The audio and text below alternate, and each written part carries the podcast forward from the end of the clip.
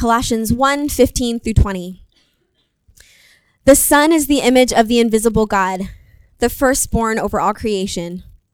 For in him all things were created, things in heaven and on earth, visible and invisible, whether thrones or powers or rulers or authorities. All things have been created through him and for him. He is before all things, and in him all things hold together. And he is the head of the body, the church. He's the beginning and the firstborn from among the dead, so that in everything he might have the supremacy.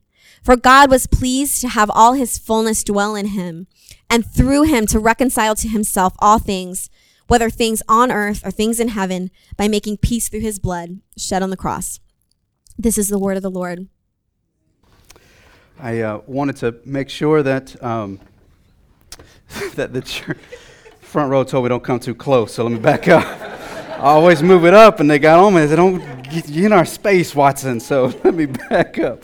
I'm trying to mind my space, but no guarantees. Uh, church, I wanted you to know that even as we've gathered here and as we've prayed over the elders here, that there are others from coast to coast. I'm not sure that JR actually wishes he were here, even though he's in Honolulu, but we'll take him at his word that literally from coast to coast, that folks are praying for what God is doing here in our midst. And so I never want you to forget that. I never want you to think that what is happening here is just confined to here but that others have taken notice about the ways that God is at work in us and among us and through us here in Washington, D.C., and are cheering us on. And that there is a larger cloud of witnesses that is excited about the ways that God is living and moving in us. So we wanted to send, let them send greetings to you. Um, there's a chant, I, th- I, hope that you guys uh, know this. If I say to you, God is good. All the time. God is good. All the time. Good. Come on now. I need, I need a little more over here. God is good. All the time. All the time. Come on now. God is good. All the time. Now listen here. Uh, this morning, this is what we're going to proclaim. We're going to proclaim that God is good. All. And all the time. Some days we need to hear this. On uh, days more than others. This week, I need to be reminded that God is good. All. And all the time. On days we're not sure if we meet it or not, we still say that God is good. All. And all the time. This week is one wherein we need to remind one another that God is good. All. And all the time. In the midst of the saber rattling of nations, in the midst of weeks where it seems like nuclear war is a tweet away, I need to be reminded that God is good. All. And all the time. In the aftermath of the largest neo Nazi white nationalist protest of my lifetime, we proclaim that God is good. All. And all the time. In the wake of the racial violence and the deep racial pains of our country that are laid bare yet again, we, though beleaguered, we defiantly say, God is good. And all the time. We're in but week two of our existence at Christ City Church, and yet here on our second Sunday and every Sunday, come heaven or hell, we're going to gather together and remind ourselves that Christ is still on the throne and that God is good. And that all the time. I need to be reminded of that because even as your pastor, some weeks I forget. And I need a community that I'm embedded in that reminds me that God is good all the time. That all the time God is good, even when I don't feel like it, or when I forget, or when I'm unsure, or when the evidence around me is to the contrary. And I know that I'm not alone this morning. We need to be reminded of the goodness and greatness of God all the time, even on hard weeks. So God is good. And all the time. God is good. Amen. Thank you, saints. I needed that. I don't think I'm the only one. Um, one of the things that we have sought to do um, this first month of our life as a church together is to remember the things to which we're called. Our new name, Christ City Church, is a reminder to us that every time that we say it, that it's a reminder of the things to which we're called. Christ, that we are ever and always called to Him. That in the weeks ahead, we'll look at what it means for us to be uh, called to this city, to remember that geography matters, that place matters, and that the Lord is the one that ordains the time and places and spaces in which people live. And so next week, we'll look at what it means for us to be called to the city. The week after that, two weeks from now, Pastor Justin will help us reflect on what it means for us um, to have a shared life as a community of faith and what ought be the marks of a Christian community in Washington, D.C. This week, I want us to look at the first one, at Christ, just briefly. The language of our mission statement, I read it last week that Christ City Church, that we as a church, that our life revolves around the life and death and resurrection of Jesus Christ. That Christ is the object of our faith. That He is the one to whom all of our hopes and dreams and salvation hang. He is the one with whom we are captivated. He is the one to whom we look. He is the one that we follow, and He's the one that we invite others to follow. That Christ is central to our life at Christ City Church. The centrality of Christ is the thing that, that, that we are to lift up. And the reason for this is because Christ is central to our faith. He is the cornerstone and the, the center of the the, the centrifuge around which we spin. In Paul's letter to the Corinthians in 1 Corinthians 15, he says, And if Christ has not been raised, our preaching is useless, and so is your faith. He would go on to say, For if the dead are not raised, then Christ has not been raised either. And if Christ has not been raised, then your faith is futile. You're still in your sins. Our faith, our, our, our hopes, our belief hangs on Jesus. Not just the idea of Jesus, but the man, the God incarnate. And not just his life, but his death, his sacrificial death on the cross. And not just that he died, but also his resurrection. That that is the centerpiece of who we are to be as a community of faith. Amen. And not just the idea, but a real live bodily resurrection. Not just the idea of redemption, but real life redemption. Because if it's not for those things, then our faith, frankly, is empty. We're not just about uh, uh, just getting ourselves put together, but actually placing our faith in Christ Jesus.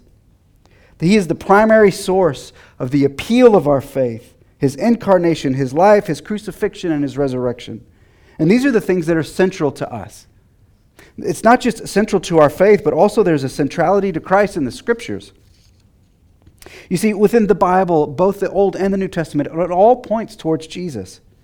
Christ is the lens by which we're able to unlock the story of the Bible, which is the story of God's redemptive purposes in the world. For us to fully understand what God is doing is to look through the lens of Christ Jesus himself. Following Jesus' resurrection, Jesus himself, at every point, he highlights this fact. When he comes out of the grave, he is walking on the road uh, to a city called Emmaus, and he's walking with two other disciples that are unnamed. In Luke 24, we see this encounter. Did not the Messiah, Jesus says to them, did not the Messiah have to suffer these things and then enter his glory? And beginning with Moses and all the prophets, he explained to them all that was said in all the scriptures concerning himself. Jesus opens the scriptures. He didn't have the New Testament then. He's just opening the Old Testament, the Hebrew Bible, and he's saying, See, here this is pointing to me. See, this passage is pointing to me. See, this psalm is talking about me. That all of the scriptures are pointing to him. But Jesus doesn't just do this here. He's then later with the 12, with the, with the apostles, later on in chapter 24 of Luke. Verse 45 Then he opened their minds to the disciples that are there so that they could understand the scriptures. He told them, This is what is written the Messiah will suffer Christ's death on the cross. And he'll rise from the dead, resurrection on the third day. And repentance for the forgiveness of sins will be preached in, the name, in his name to all nations, beginning in Jerusalem. And you are witnesses of these things. Jesus himself is saying, listen, if you want to understand my God's work in the world, then you need to see it through me. That Christ is central to our faith and he's central to our scriptures at every turn. You see, the Bible isn't simply rules or stories or ethics, it's a narrative of God's work of healing and restoring, all of which is done through Christ. Christ is central. That's why when we say our name, we're reminding ourselves of the centrality of who Jesus is in our lives and our shared life. But it's not just our faith and it's not just the scriptures, but actually, Jesus has centrality in all things. The passage that Drea read is an ancient poem. It's one of the earliest hymns that the church would sing. And in some of Paul's letters to the New Testament churches, he would include these different hymns. This is one of them. In this one, it says, For in him all things were created. In him, the him being Christ. All things were created. Things in heaven and things on earth, things that are visible and the things that are invisible. Whether thrones or powers or rulers or authorities, all things have been created through him, through Jesus, and for him. He is before all things, and in him all things hold together. Christ is central to all things because he is the creator. He is the creator uh, with God in the Trinity, in the triune, in the community God Jesus created. Christ, not only did he create it, not only did he create uh, the world and everything that's in it, but he's also the sustainer of it. He didn't just get it going and then send it off and say, Good luck, I hope that you make it to the end, but he sustains all things.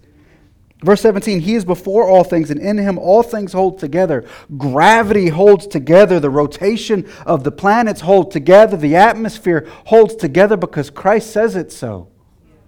And not just things that are sort of grand and cosmic, but even things at a molecular and atomic level molecules, protons, neurons. I don't even know what I'm talking about at this point. Those things are held together. Things at the cellular level, the mitochondria, the cytoplasm, the ribosome, the Golgi apparatus. Is that what it's called? As a doctor in the house, that Christ Himself holds those things together. He didn't just create it and then send it off but he is active and working in his creation even now. Why? Because Christ is central in all things. Christ holds it all together, the very large and the very small. He holds it together. But not just the things that are like outside of my body or that are in my body, but the other things that make for life. God holds those things together too. He holds together our relationships. He holds together our emotional selves. He holds together our thoughts and our artistry and our creativity because Christ is the creator and the sustainer of all of those things. And so, because of the centrality of Christ and our faith and in our scriptures and in all things, for us as a church, if we're going to call ourselves something, then we're going to begin with Christ so that it can remind us of the things to which we're called, ever and always. At the risk of being too pragmatic, let me just say it this way that life works best when surrendered to Christ, when given over to the one who made life and sustains all of life. Life works best and has its richest meaning when given back over to the hands of the Creator. The problem is this, though it's when Christ is removed from the place of centrality and replaced with something else or someone else, or one's own self for that matter. When Christ is replaced as the central defining, ordering relationship, the language of the Bible is that that's idolatry. The origins of idolatry, of Christ's replacement, is hell and the devil, and it dates back to our earliest beginnings as people. We look at our spiritual and physical forefathers and foremothers in the book of Genesis, Adam and Eve. The enemy deceives our ancient ancestors. In chapter 3, verse 1, things go wrong pretty quickly. Now the serpent was more crafty than any of the wild animals the Lord God had made. He said to the woman, Did God really say you must not eat from any tree in the garden? Did God really say that? Is, is, is the words of God, are they trustworthy? Is his ways trustworthy? Is he really good all the time?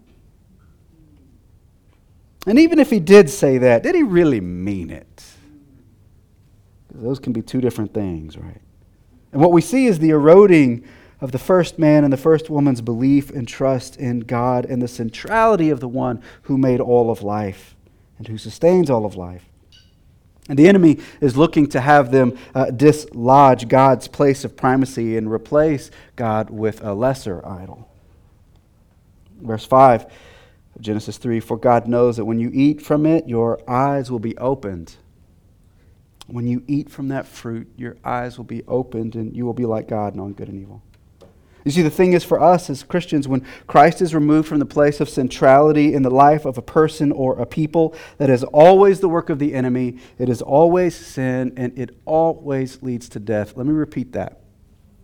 When Christ is removed from the place of centrality in a life of a person or the life of a people, that's always idolatry. That's always sin. It leads to death. Yesterday in Charlottesville, Virginia. Unite the Right rally that was led by white nationalists and the alt right movement. And the banners that were carried were banners that looked to race and white supremacy as a central defining trait over a life. Where whiteness is central, where whiteness is Lord and Savior, where white nationalism is the rescuer and whiteness is the liberator. And that's a foul, tragic, and terrifying and terrorizing idolatry that was on display. And it has its roots in the same lie that the enemy told our ancestors in the garden trust yourself, not God. Trust your race, not God. And when that has occurred, the beauty of Christ is cast aside for a bite of the apple of racial supremacy. And that leads to death, in this case, of oneself and others. And when that idolatry is baked into the narrative of a people and a country, as it has been with ours, what develops is generations living in a racialized society and the increasing belief and behavior that some lives matter more than others. And when this idolatry is embraced, when Jesus no longer holds center court, what is cast off is the truth. The truth is God's truth, God's word that the Imago Dei is within each and every person. And Christ died and rose and is lifted up so that all men, all women, every race, every ethnicity, every tribe, every country of origin, every person, every life might look to Jesus, our shared creator and sustainer and liberator, and call him Lord. Amen. Amen. The sinister turn, though, on this thing is a religious one when an idolatry has occurred. And Jesus is dethroned from the hearts and lives of a person or a people. And then it's covered with a thin veneer of Christianity and God language. What actually takes root is an impotent faith impotent to save, unable to rescue, unable to heal that which is really broken. And this form of faith is simply put a wolf in sheep's clothing, looking to do what the enemy has always done devour. But thanks be to God that even when wolves wear sheep's clothing, that the sheep have a good shepherd. Yes. So we look to him as, as a church, as a people, to say, Christ be the center. Christ be the orienter. Christ be the liberator. Unmask us. Some of us in this room that have bought into that. Unmask us where we have placed something other than Christ as the central defining, ordering principle for us and ourselves so that we can see Christ at the center of our lives and our shared lives. Thanks be to God that we have a good shepherd. So when an idolatry takes root, there's a lot more to say about that, but Let me take the foot off the gas a little bit for you. Some of y'all are like, whoa. and you're right to do that. There's a lot more for us to say about that. But let me just say this. This is what happens when an idolatry takes root in among a people. But what about when the idolatry takes root in the heart of a person, of a single person? I'll just tell my own story. When Christ is not the center, but when I am the center because uh, I uh, like to do that, to put me as the boss of me. And truth of it is, I've shared this a little bit before. Uh, my uh, chief idols are comfort. I like for things to be comfortable. Uh, and one of the characteristics of someone who uh, keeps uh, comfort as their chief idol is um, I like things to go the way that I want them to go. Um, chiefly, I like my privacy.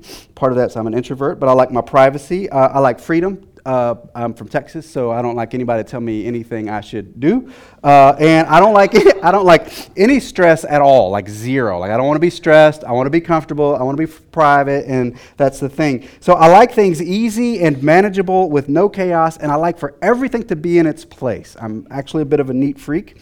The thing is, I have children, three of them, in fact, and children they are not easy and they uh, produce great amounts of love and chaos at the same time. They take things and they will put them in different places that they don't belong. Simple things, frustrating things. They will brush their teeth, take the cap off the toothpaste, set the toothpaste and the cap next to it, and then walk away. I'm like, you're millimeters away from doing the right thing. Why is this? I had to give Nathan some allergy medicine the other day. I go to reach in the medicine cabinet to get the little cup to fill it in, you know, five milliliters or whatever it is. And I go, and the cup's not there. I'm like, oh, where's the cup? Nathan overhears me, goes, oh, it's in my room.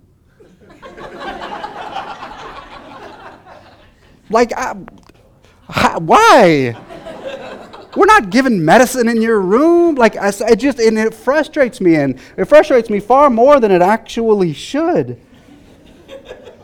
And the thing is, like whether it's small things that we can laugh about this morning or whether it's bigger things, my, my response most often is with impatience, frustration, and anger. And there are days where I just, I, I like, I, I, you know, I sort of flash. I'm like, ah, I can't believe you put the, let me show you how to do it. And I'm like, getting the pliers. I never actually got the pliers, but I can imagine myself getting the pliers, putting it on the cap of the toothpaste, and be like, there. Good luck next time. Five year old daughter's like, what? and, and it leaves me kind of sort of with this residual wondering of if I'm discipling my children in the way of impatience. To say, when, when things don't go your way, then it's okay to just be mad. When people don't go your way, it's okay to be frustrated. When expectations or hopes or plans don't go your way, it's fine to huff and puff. And that I'm discipling my children in that way. Because my idol is comfort. That I want that to hold center court. Let me tell you how bad your pastor is. Let me tell you just how messed up I am. So, this afternoon, I'm going on vacation. Love you guys, but I'm heading out for a week. We're going to be uh, on the beach in South Carolina with some of Lisa's uh, sisters and their families. And I love them. I love her sisters. They're a ton of fun. Uh, and there's going to be 13 of us in this house by the time it's all said and done. Thanks be to God. Um, seven children plus a dog. And my, my, my idolatry of comfort, my desire for things to go just my way is beginning to kick in. And I'm like, oh man, that's a lot of people. Like, how am I going to get my own time? How am I going to get me time? Like, uh, th- there's going to be kids there. Most of them aren't mine. How am I going to make them behave? So I'm like, my stress is sort of getting bigger. Uh, the people, they've got their own plans. So, like, they want to do stuff. And that means I'm going to have to do stuff with them. So it's really rubbing against my freedom and want to do what I want to do. And so I'm stressing out about this. And I've been praying. I've actually been praying. We were talking about this in staff meeting. I've actually been praying Philippians 2 for myself that I would actually have the mind of Christ. What's crazy about this is I am going to be at a beach house on the beach with a pool. And I'm stressed out about a week in a beach house with a pool looking out at the, at the ocean. Why? Because of my idolatry. Because I'm not allowing Christ to be the center of me. I'm, I'm wanting to put me as the center of me. What would it look like if I displayed in it all the humility and centrality of Christ in the everyday? If I lived under his rule and reign, in the ease of his life in me, not the heavy weight of my life lived my way. To surrender my desire to the rule and reign, and to submit to the one who made me and sustains me wherever I am and whatever kind of week I've had. That's what it means. And that's why I need a community that reminds me of the centrality of Christ in my faith, in my scriptures, and in all things, even my vacations. Christ City Church, though we are a people and a people given to idolatry, we will be a community that ever strives individually and corporately to keep Christ central. The good news is that Jesus doesn't leave us in our hate filled brokenness.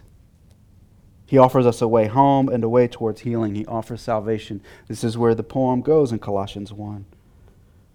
For God was pleased to have all his fullness dwell in him, and through him to reconcile to himself all things whether things on earth or things in heaven, by making peace through his blood shed on the cross.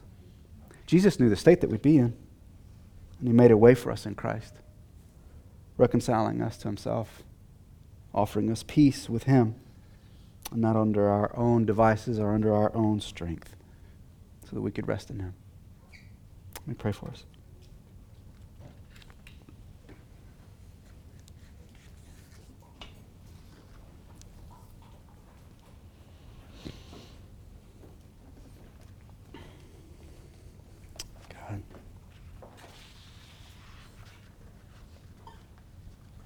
Jesus, we we do look to you. We look to your goodness, your greatness. We look to have you be the center of our lives individually, as a church. God, in the, the, the places and, and the locations where or some other idol reigns, God, we pray that by the power and strength of your Spirit that you'd bring conviction. It is not unloving that you bring conviction, God. And so, God, in whatever ways that we, that those of us here, even right now, God, that we have been living our own ways or that we have dislodged you from uh, being central in our lives, God, I pray, Spirit, that you would bring about conviction and repentance that leads to godliness. God, I pray that you would, that you would stir in us a right sorrow over individual or corporate sins of, of white supremacy. That you would bring us to a place of repentance. That you would bring me to a place of repentance, of godly sorrow, so that I can be more fully alive in you. God, if there's been other ways where we've sought to do life on our own or by ourselves, God, I pray, Holy Spirit, that you'd bring about conviction, right conviction in your love and in your generous mercy, God, that you would point us towards life that is truly life, that is anchored in the creator and sustainer of all of life. Spirit, move in us. Let today be the day of salvation, of revival and renewal in whatever areas of our lives, let us be surrendered to you. Let us return to the one who loves us greatly and deeply. In Christ's name, amen.